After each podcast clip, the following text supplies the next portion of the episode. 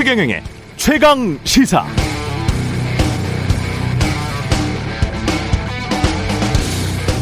네, 인플레이션 때문에 미국 연준이 다음 달에 기준 금리를 0.5% 포인트 올릴 것이라는 뉴스는 이제 구문입니다. 이렇게 0.5% 포인트씩 세 번 연속 올릴 것이란 영국 파이낸셜 타임즈의 전망이 나왔습니다. 이 전망대로 5월, 6월, 7월 연방 공개 시장 위원회에서 아, 위원회 열릴 때마다 연속 세번0.5% 포인트씩 올려버리면 현재 0.5%인 미국의 기준금리가 올 여름에 단숨에 2%가 되는 상황이 됩니다. 이렇게 되면 현재 우리 기준금리 1.5%보다 더 높죠. 우리도 앞으로 금리를 올릴 수밖에 없는 상황으로 내몰리는데요. 그렇다면 우리는 미국과 비슷한 속도로 이렇게 빨리 금리를 올릴 체력이 되느냐? 이게 문제가 되겠습니다. GDP의 110%에 이르는 한국의 가계부채는 선진국 중에서도 가장 높은 편이고 500만 명이 넘는 자영업자들은 이제야 코로나19의 재정 재난 상황으로부터 벗어나기 시작했습니다. 미국과 중국의 패권 전쟁으로 수출 대기업들의 입지도 갈수록 줄어들고 있는데요. 동시에 전 세계 선진국들이 약속한 2050 탄소 중립도 실천해 나가야 합니다. 대통령 집무실이나 관사 이전에 신경 쓰는 것보다는 훨씬 더 많은 시간과 열정을 앞으로의 국제 경제 상황에 대한 대비청 대비책 마련에 쓰고 있으리라 그렇게 믿습니다.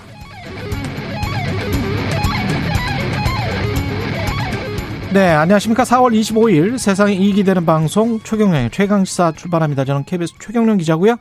최경령의 최강시사 유튜브에 검색하시면 실시간 방송 보실 수 있고요. 문자 참여 짧은 문자 50원 기본자 100원이 드는 샵 9730 유튜브 무료 콩 어플 많은 이용 부탁드리고요. 오늘 인터뷰 국회 본회의 통과할 수 있을까요? 검수 완박 법안 여야가 합의는 했는데 더불어민주당 박주민 의원과 이야기 나눠보고요. 국민의힘 경기도지사 후보 김은혜 의원 만나보겠습니다.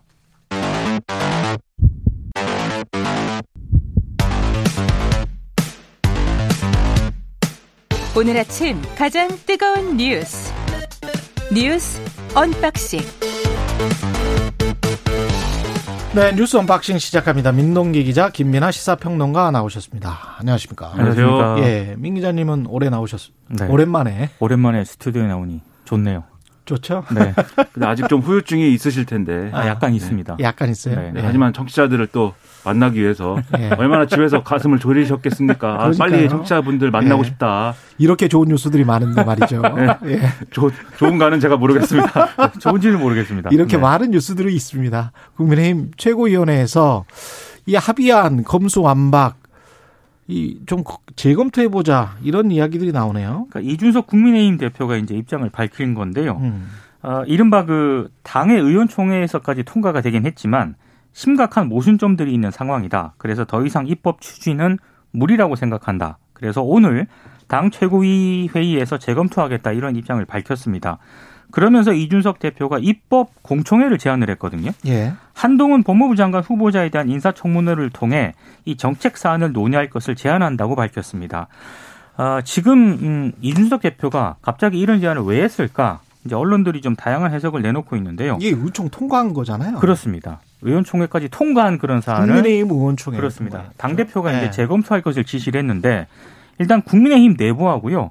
보수 지지층 일각의 반발이 굉장히 좀 심하거든요. 음. 그래서 이런 반발이 나오니까 이준석 대표가 공개적으로 좀 움직인 것 아니냐 이런 해석이 하나 있고 또 하나는 권성동 원내대표와의 어떤 갈등 이 부분을 주목하는 언론들의 해석도 있습니다. 특히 이준석 대표가 최근에 당 윤리위원회 징계 절차 아, 이 문제에 이제 착수를 하지 않았습니까? 당 네. 윤리위원회가 그리고 광역단체장 공천에서 어, 이준석 대표가 패신 당한 것 아니냐 이런 좀 의혹도 제기가 됐거든요. 이런 부분도 그래서 이런 부분들에 대해서 이준석 대표가 공개적으로 불만을 제시한 것이다 이런 해석도 있습니다.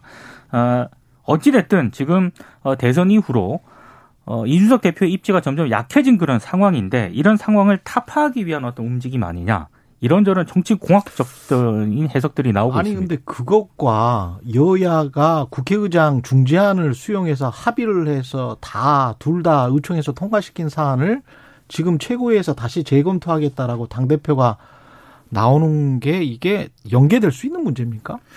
그래서 이준석 대표가 뭐 개인의 어떤 여러 가지 뭐 어, 이 대표로서의 예. 나름대로의 그런 계획에 대해서 뭐 생각을 안 했을 수는 없겠지만 음. 이제 그게 이제 어떤 본질적인 어떤 이유라기보다는 결국 이제 여론하고 윤석열 당선인의 의중인 것 같아요. 아, 윤석열 당선인의 의중. 두 가지 때문인 것 같은데 여론이라는 게 지금 뭐 어, 앞서도 말씀해 주셨지만 이 여야의 합의안이라는 게 뭐 정치적으로는 어쨌든 국회에서 합의를 한 것은 좋은 모양새인데 그렇죠. 실 내용에 대해서는 애초에 이제 이른바 아, 검찰의 이제 수사권 폐지 법안에서 우려가 됐던 부분들이 해소가 안 됐다라는 지적들이 많이 있는 게 또 사실입니다. 이게 뭐 양당이 왜 이렇게 불충분한 안을 뭐 통과시켰느냐 이런 반발도 있지만 음. 크게 나누면 첫 번째로 이게 검찰이 어쨌든 이 선거 범죄하고 그다음에 이제 그 정치 결국은 정치인들에 대한 수사를 이제 검찰이 안 하게 됐다. 라는 거에 대해서 그게 이제 어 문제 아니냐라는 여론이 한쪽에 있는 게 또 사실이고 두 번째로 이 보안 수사권을 살려놨다라고 권성동 원내대표는 주장을 하면서 이 협상은 이제 어 그래도 우리가 방어한 거다 이렇게 얘기를 하지만 이 보안 수사권의 이 행사에 전제가 있거든요.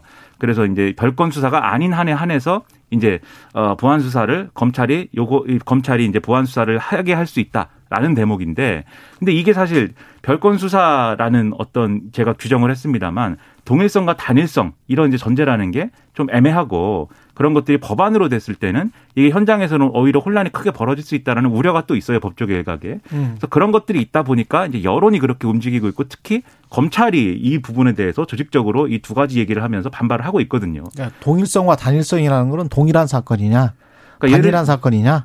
그렇죠. 예를 들면은 이게 뭐 그런 이제 비유를 많이 하는데 음. 보이스피싱 이제 수사를 하고 있는 중에 음. 이 보이스피싱 관련 자금이 뭐 마약 범죄나 이런 쪽으로 흘러간 것이 발견, 발견 이 됐다라고 예. 할때 검사가 그러면 이 마약 범죄에 대해서 보안 수사 해라라고 할 수가 없는 얘기다 이게 보이스피싱 한 거에 대해서만 보안 수사 요구할 수 있다 음. 이런 거거든요. 예. 그래서 이제 이런 얘기가 있다 보니까 결국 이제 그러면은 이 여론이 굉장히 안 좋은 상황에서 어, 윤석열 당선인이 이걸 또 무시하고 갈 수는 없는 겁니다. 근데 그런 우려가 나오면 그거는 뭐 시행령 차원에서나 충분히 보완할 수 있는 거 아닙니까? 꼭 그래서- 법에 그렇게 음. 자세하게 명기를 해놓지는 않거든요, 사실은. 아 근데 지금 예. 이제 이 국회의장 중재안에 음. 요게 들어있기 때문에 써있기 때문에 이제 그거 그래서 단일성 원칙이. 그렇습니다. 그래서 음. 반발하는 건데 근데 말씀하신 대로 그런 거는 이제 국회 논의 과정에서 충분히 이제 손질하고 고칠 그렇죠. 수 있어요. 그렇죠. 근데 어쨌든 중요한 건 재론하자는 거의 맥락은 결국 네. 윤석열 당선인이 어떻게 판단했느냐 앞서 이제 비- 이 비판적 여론이 있기 때문에 처음에는 여야 합의가 됐을 때는 윤석열 당선인이 이게 존중하겠다 이렇게 이야기를 했었죠. 정확히 말하면 인수위 최지원 부대변인이 아 인수위에서 그렇습니다. 그렇습니다. 나온 얘기죠. 예, 존중 인수위에서 윤석열 당선인이 존중한다고 밝혔다. 이 뭐 인수 입장이 존중한다인데 네, 인수 입장이 존중한다. 어제 이제 배현진 대변인이 이 예. 추가로 이제 밝힌 입장은 여러 가지 우려가 있는 것에 대해서 이제 좀 듣고 있다. 그리고 음. 헌법상의 이런 어떤 그런 권리를 아, 취임 후에 어, 뭐 이렇게 어, 지키겠다. 뭐 이렇게 얘기를 했기 때문에 이게 어떻게 들으면은 거부권 행사 가능성을 열어놓은 것 같기도 하고 예. 어떻게 보면은 이게 또 잘 논의를 해달라는 얘기 같기도 하고 그랬습니다. 근데 이런 맥락도 있어요. 어제 안철수 인수위원장이 또 입장을 밝힌 것은 어, 앞서 말씀드린 대로 어, 정치인에 대한 일부 이제 범죄에 대해서 검찰이 수사를 못하게 정치권이 이제 결정하는 것은 음. 이해 충돌 아니냐 뭐 이런 얘기를 또 했거든요. 예. 그리고 한동훈 후보자가 또, 어, 이 국회 합의 이후에 내놓은 입장이 있어요. 그래서 이게, 어, 문제점이 심각하다. 앞으로 상황 악화된다. 이렇게 얘기를 했기 때문에 그러면 전반적으로 윤석열 당선인의 어떤 스탠스는 전반적으로 좀 부정적인 쪽으로 기울어져 가고 있던 게 아니냐. 지금 오늘까지는 이런 상황으로 관측이 되는 거죠. 실제로 오늘 동아일보 보도를 보면은요. 또 윤핵관이 등장을 하거든요. 예. 그 윤핵관이 이런 얘기를 합니다. 일단 당선자의 입장은 이대로는 안 되고 조정이 필요하다. 그리고 법안 심사 때 재논의가 필요하다. 이런 입장을 밝혔다라고 하는 거고요. 특히 국민 여론하고 형사사법 체계를 감안을 하면 여야 합의안이 이대로는 안 된다고 보고 있다. 이게 전원이기 때문에 정확한 의중은 모르겠습니다만 일단 윤석열 당선자 입장이 이렇다라고 하는 게 오늘 동아일보 보도를 통해서 대략적으로 좀 드러난 것으로 보입니다. 민주당도 일부 이 합의안에 관해서 반발하는 목소리들이 있었잖아요. 그렇죠. 그렇게 되면 어떻게 되는 건가요? 이게 앞으로는? 근데 이게 또 최고위에서 재론을 하고 한동훈 예. 후보자 청문회에서 뭐 이거를 일종의 이제 어 뭐 정책 토론처럼 해보자라는 이준석 대표의 제안이 실제로 말씀하시는 대로 합의안이 엎어지는 데까지 이를 것이냐. 음. 근데 그게 또 어, 쉽게 되지는 않을 거라고들 보는 시각들이 있는데요.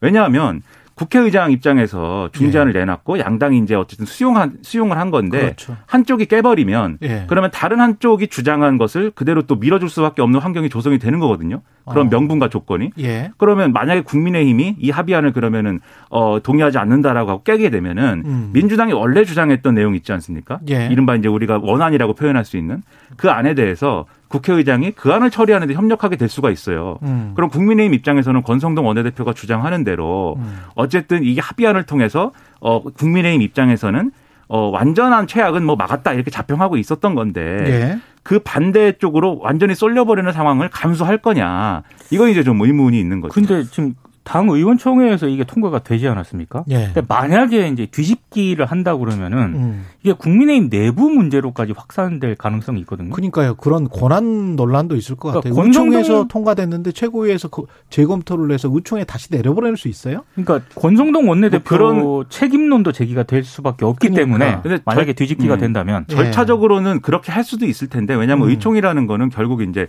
의원들의 총의를 모으는 거니까 그렇죠. 의총에서 결정한 사항을 다시 뒤집는 것도 의총에서는 할 수가 있겠죠. 예. 근데 이제 그거 거기까지 이르는 과정은 뭐 쉽지는 않을 거고 다만 이런 가능성은 책임은 져야 될것 그렇죠. 같은. 그렇죠. 예. 근데 이런 가능성이 있을 것 같아요. 지금 이제 이준석 대표하고 권성동 원내대표하고 그렇게 뭐 정면 충돌해 가지고 뭐 뒤집느니 많이 할 문제를 가져가기보다는 일단 비판 여론이나 이런 것들을 한동훈 인사청문회를 통해서 후보자 음. 인사청문회 통해서 크게 이제 좀 국민의힘에도 이런 내용 그리고 윤석열 당선인과 주변에도 이런 반발이 있다는 거를 명시적으로 국민들에게 인식을 시키고 아마도 윤석열 당선인 취임할 경우에 예. 여기에 대해서 거부권을 행사한다든지 하는 명분을 만드는 걸 고민하지 않겠느냐. 예. 좀 그런 쪽으로 갈 확률이 좀 있어 보입니다. 그러니까 그런 계산도 있는 것 같습니다. 한동훈 후보자 인사청문회 일정이 아직 정해지지는 않았거든요. 예. 근데 한동훈 법무부 장관 후보자에 대해서는 여러 가지 또 의혹들이 제기가 됐잖아요.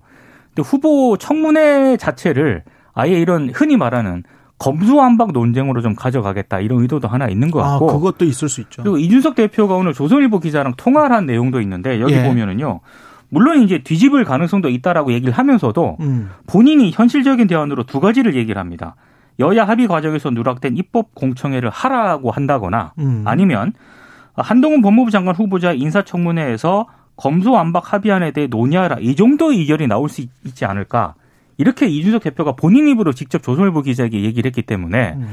뒤집을 가능성은 현재로서는 조금 낮아 보이지 않나 이런 생각이 좀 듭니다. 결국은 키는 윤석열 당선인이 쥐게 될 수 있는데 근데 언론의 분석은 또 이게 이 만약에 이 지금의 합의한 대로 통과가 될 경우에 네. 윤석열 당선인으로서 예를 들면 앞서 말씀드린 것처럼 어, 거부권을 행사한다든지 대통령이 되고 나서 뭐 그런 음. 시나리오도 있겠지만 그냥 받아들일 수도 있다. 그렇죠. 여론이 이제 지금 쭉 말씀드리는 것처럼 어쨌든 이준석 대표가 하든 누가 하든 대통령이 뭐 되고 나서 그 거부권을 행사한다는 그거는 5월 10일 이후에 국회에서 통과가 그렇죠. 돼가지고 그렇죠. 그렇죠. 그런 상황의 경우에 그런 네. 상황의 경우잖아요. 그렇습니다. 그러니까 지금 이번 달 말까지 만약에 통과가 돼서 5월 3일 국무회의에서 그냥 공표가 돼버리면 그걸로 끝나는 것이고. 근데 이준석 대표의 주장은 그렇게 음. 빨리 처리하기 어렵다라는 게 전제예요. 지금 얘기가.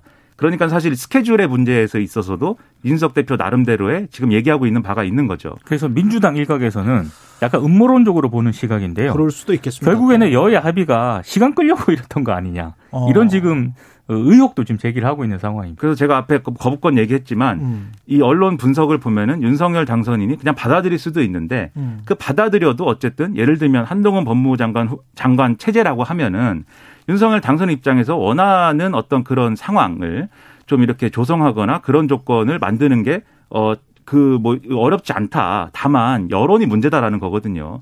지금 어쨌든 검찰 내부의 어떤 반발, 법조계 일반의 반발 이런 것들이 있기 때문에 그걸 고려하는 거고 그게 어떻게 흘러갈지가 관건인 거죠. 그 중수청이랄지 뭐 한국형 FBI랄지 경찰이 어느 정도 그 수사권의 무게를 실어줄지 이런 자세한 내용들은 사실은 이 법안 내용이 없기 때문에 그렇죠. 뭐라고 확정해서 말하기가 힘들 것 같습니다. 네. 예. 그건 이제 국회 사개 특위에서 논의해보자 이건데 그렇죠. 그게 공수처 만들 때 생각해 보시면은 음. 공수처장을 어떻게 누가 추천하느냐를 놓고 그렇죠. 거의 전쟁처럼 했잖아요. 예. 아마 사개 특위도 그렇게 될 것 같은데 음. 그러면 사실 우리가 현실적으로 이른바 한국형 FBI의 실체를 확인하는 거는 이 합의의 내용보다도 늦어질 수가 있겠다. 어, 훨씬 늦어지죠. 그런 점에서 당연히. 갈 길이 예. 먼, 먼 내용입니다, 이게.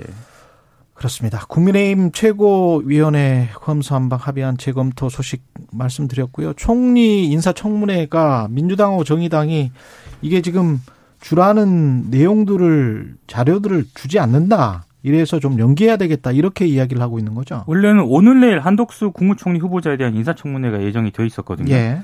지금 한 후보자에 대해서는 뭐 고액 급여, 고문료 문제라든가 음. 각종 이해충돌 사안이라든가 배우자가 또 대기업과 미술품을 거래한 것 아니냐 이런 여러 가지 의혹들이 지금 제기가 된 그런 상황인데 매매 팩트들은 지금 효성그룹 부인, 그 다음에 부영주택, 뭐 이런 거는 확인이 된 거잖아요. 예, 효성그룹 명예회장 부인인 송모 씨에게 1,600만 원, 음. 세점을 또 부영주택에게 총 2,300만 원에 각각 판매했다라고 이제 일부 언론이 보도한 그런 상황인데요. 예. 민주당과 정의당 입장은 이렇습니다. 자료 제출이 부족을 하다. 그래서 청문회를 연기해야 된다 이렇게 요구를 하고 있는데요. 김현장 보수라든가 업무 등 정관예 의혹 그리고 배우자의 재산 증식 의혹 관련 자료 제출을 요구를 했는데 개인정보 제공 미동의 등을 이유로 자료를 하나도 제출받지 못했다. 이게 이제 민주당하고 정의당 의원들의 주장이고요. 여기에 대해서 국민의힘 쪽에서는 이건 몽리다라고 반박을 하고 있습니다. 음. 아, 특히 이 한덕수 후보자에 대한 자료 요청이 1,090여 건으로 과거보다 서너 배나 많다고 이제 국민의힘이 주장을 하고 있고요. 현 시점에서 구할 수 없는 자료를 요청하고서는 이 자료 제출이 불성실하니 청문회를 못 하겠다고 하면 이걸 국민들이 납득하겠느냐 이렇게 반박을 하고 있습니다. 그러니까 이게 국민의힘의 주장은 지금 말씀하신 것처럼 일정에 대한 부분도 있고 그다음에 과도한 이제 자료 제출이다라는 거에서 건수도 뭐 그렇지만 과거 다른 후보자에 비해서 뭐 세 배의 요구를 세 배의 자료를 요구한다라고 얘기를 하는데 그 외에 이제 너무 과거 너무 먼 과거의 것까지 이제 요구를 하고 있다라는 내용이 있거든요. 예를 들면은 한덕수 후보자 공직 이력이 오래됐기 때문에 음. 박정희 정권 시절에 뭐 받은 월급까지 뭐 보여달라는 거냐 뭐 내지는 워낙 오래 하셨으니까. 그렇죠. 예. 그리고 한덕수 후보자가 좀 고령인데 그 부친의 재산 형성 과정 뭐 이런 것까지 내라고 하는 거 부당하다라고 얘기를 하는데 음. 그러면 이제 합리적으로 우리가 생각할 때는 부친의 재산 형성 과정은 아마도 이제 종로 그 주택. 그렇죠, 그렇죠. 그렇죠. 예. 그 네. 100억짜리 주택을 어떻게 증여를 받았, 증여는 아니죠. 어떻게 샀는지. 그렇죠. 예. 그런 그 것까지 이제 때문에. 하라는 건데 음. 근데 우리가 합리적으로 해볼 수 있는 그러면 생각은 그게 현실적으로 불가능한 자료도 있겠죠. 물론 불가능한 그런- 자료는 있겠습니다. 그렇죠. 예. 그럼 그거는 그것대로 두고 음. 현실 가능 검증 가능한 자료들을 가지고 그러면은 이제 논의를 할 수 있는 조건은 또 한덕수 후보자 측에서 어, 제공을 하고 거기에 대해서는 성실하게 응해야 되거든요. 그렇죠. 근데 서로 이거를 그 안 되는 자료를 가지고 왜 달라고 하냐, 왜 안 주냐 뭐 이렇게 가는 게 아니고 가능한 걸 가지고 얘기를 해야 되는데 지금 서로 유리한 부분만 얘기하는 것 같아요, 결국은. 좀 구체적인 내용이 알려져야 그리고 좀 나와야 좀 확인을 할 수 있을 것 같은데 5년간 소득공제 항목 중에서 신용카드, 현금 영수증, 의료비, 기부금 이게 직장인으로 있었으면서도 고문이라는 것도 직장인이잖아요. 그렇죠. 뭐 연봉을 뭐몇 억씩 받은 거니까. 근데 직장인으로 있으면서 기부금, 의료비, 현금 영수증, 신용카드가 사용액이 0원이다. 이거는 성층권에 있는 사람들의 특징이 좀 나타나는 성층권 하늘에 하늘에 비유하신 거죠, 성층권. 청, 청 상계. 예. 왜냐하면 음, 구름 연- 위에 있는. 예. 연봉을 법무법인이 알아서 뗄 거 다 떼고 나한테는 네트로 그러니까 한 순수입으로 3억 5천, 4억 또는 5억 이렇게만 주세요. 이런 계약이 있거든요. 그러면은 본인의 소득공제 항목을 전혀 신경 쓸 필요가 없어요. 그리고 법인인 그 법인 카드, 네. 법인 카드를 쓰면 되는 것이기 때문에 고문 정도면 그런 카드도 나왔을 게 분명하고 그래서 그래서 영원이지 않나. 그러면 이런 상황 사회적인 관행 그쪽 성층권에서의 사회적인 관행이 그런 게 있다면 그리고 그게 여기에 해당된다면 밝혀야 될 것 같은데요. 그렇죠. 그 성층권 일을 굉장히 잘 알고 계십니다. 항상 감동합니다. 항상. 색다른 용어인 것 같습니다. 예, 성층권. 성층권, 네. 청상계, 네, 저 지표면에 사는 제 예. 입장에서는 상상해보지 않은. 지상계와 네. 또 지하계도 있습니다. 반지하계도 있고요. 저 제가 약간 거기 한국- 걸쳐 있습니다. 네. 예, 한국적 주택의 특징입니다. 반지하를 보고 또 프랑스인들이 깜짝 놀랐다고 그러죠. 네. 아, 전 세계가 놀라죠. 근데 이게 아마 한덕수 보자는 이렇게 얘기를 할 거예요. 소득공제 신청을 안 해가지고 안 잡힌 거지. 뭐 신용카드를 안 썼겠냐. 뭐 이렇게 아마도 하지 않을까 싶은데. 예. 근데 그것도 이제 이 저도 이제 과거에는 직장 생활을 조금 해서 음. 상식적으로 그런가 뭐 이렇게 이해할 수 없는 게 사실 그 소득공제 항목에 버튼 하나 누르면 신용카드 사용액은 그냥 이제 들어가거든요. 음, 간단하게 나옵니다. 다. 그렇죠. 네. 근데 그거를 굳이 노력해서 안 할 이유는 이유가 있었을까? 이거 좀 의문인 거죠. 그러면 만약에 예. 그렇게 해명한다면. 예. 대통령 새 관저 이야기 외교부 장관 공간으로 확정되는 것 같습니다. 육군 참모총장 공간에서 변경이 됐습니다. 배현진 그 당선인 대변인이 브리핑에서요. 경호 보안 등의 문제와 공간을 짓는 시한, 비용 등을 고려해서 이제 에, 외교부 장관 공간으로 사용하기로 확정을 했다고 밝혔는데 근데 비판도 좀 제기가 되고 있습니다. 일단 외교부 장관 공간 같은 경우에는 외교부 장관이 거기서 뭐 거주하는 곳뿐만이 아니고요. 뭐 공식 비공식 외교 채널로 자주 이제 사용을 해왔거든요.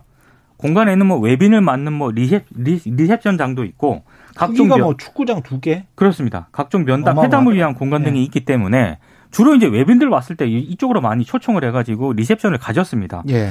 아, 특히 이제 박진 외교부 장관 후보자 같은 경우에는 아직 어느 곳을 공관으로 사용할지 정해놓지 않은 그런 상황이기 때문에 졸속으로 추진한 것 아니냐 이런 논란이 좀 제기가 되고 있고 또 하나는 어, 김건희 씨가 이 외교장관 공간으로 둘러본 뒤에 여기를 이제 이 좀 확정을 한 것 아니냐 이런 또 일- 일부 언론 보도가 있었거든요. 그랬죠. 여기에 대해서 이제 배현진 대변인은 어, 그것은 완벽한 오보다라고 반박을 했고 특히 에, 청와대 이전과 관련 아 지금 공간 정원에 있는 키 큰 나무를 베어내라고 뭐 어, 김건희 씨가 좋겠다 이렇게 언급을 한 부분에 대해서는 음. 이건 명백한 허위 사실이라고도 반박을 했습니다. 예. 그러니까 이제 이- 그 당선인 측의 해명은 그러니까 김건희 씨가 방문한 거는 맞는데 근데 외교부 장관 공간을 사용하기로 결정한 후에 둘러본 거다. 그래서 그렇죠. 김건희 씨가 이른바 이 공간 중에 뭘 쓸지를 골랐다든지 이런 게 아니다. 라는 해명인데요. 이제 그건 그렇다 치더라도 지금 외교부는 어쨌든 써야 될 공간이 있어야 되는 거 아닙니까? 그러면 그렇죠. 은 결국 네. 예. 그거에 대한 대안을 지금 마련하고 이 논의를 좀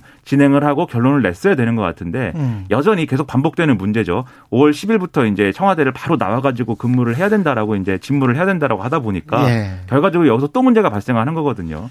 이게 대안이 있어야 될 텐데 걱정스럽습니다. 국방부와 소통을 해서 집무실을 잘 이전하는 문제, 그다음에 외교부와 소통을 잘해서 공간을 이전하는 문제, 사는 곳을 이전하는 문제 이런 것들이 원래 집무실 이전을 하려고 했던 이유가 국민과의 소통을 위해서였잖아요. 국민 그렇죠. 속으로 다가가기 위해서였는데 그런 원래 목적은 어딘가로 사라져 버리고 내각과도 소통이 잘 안 되는 국방부에게 그냥 나가라.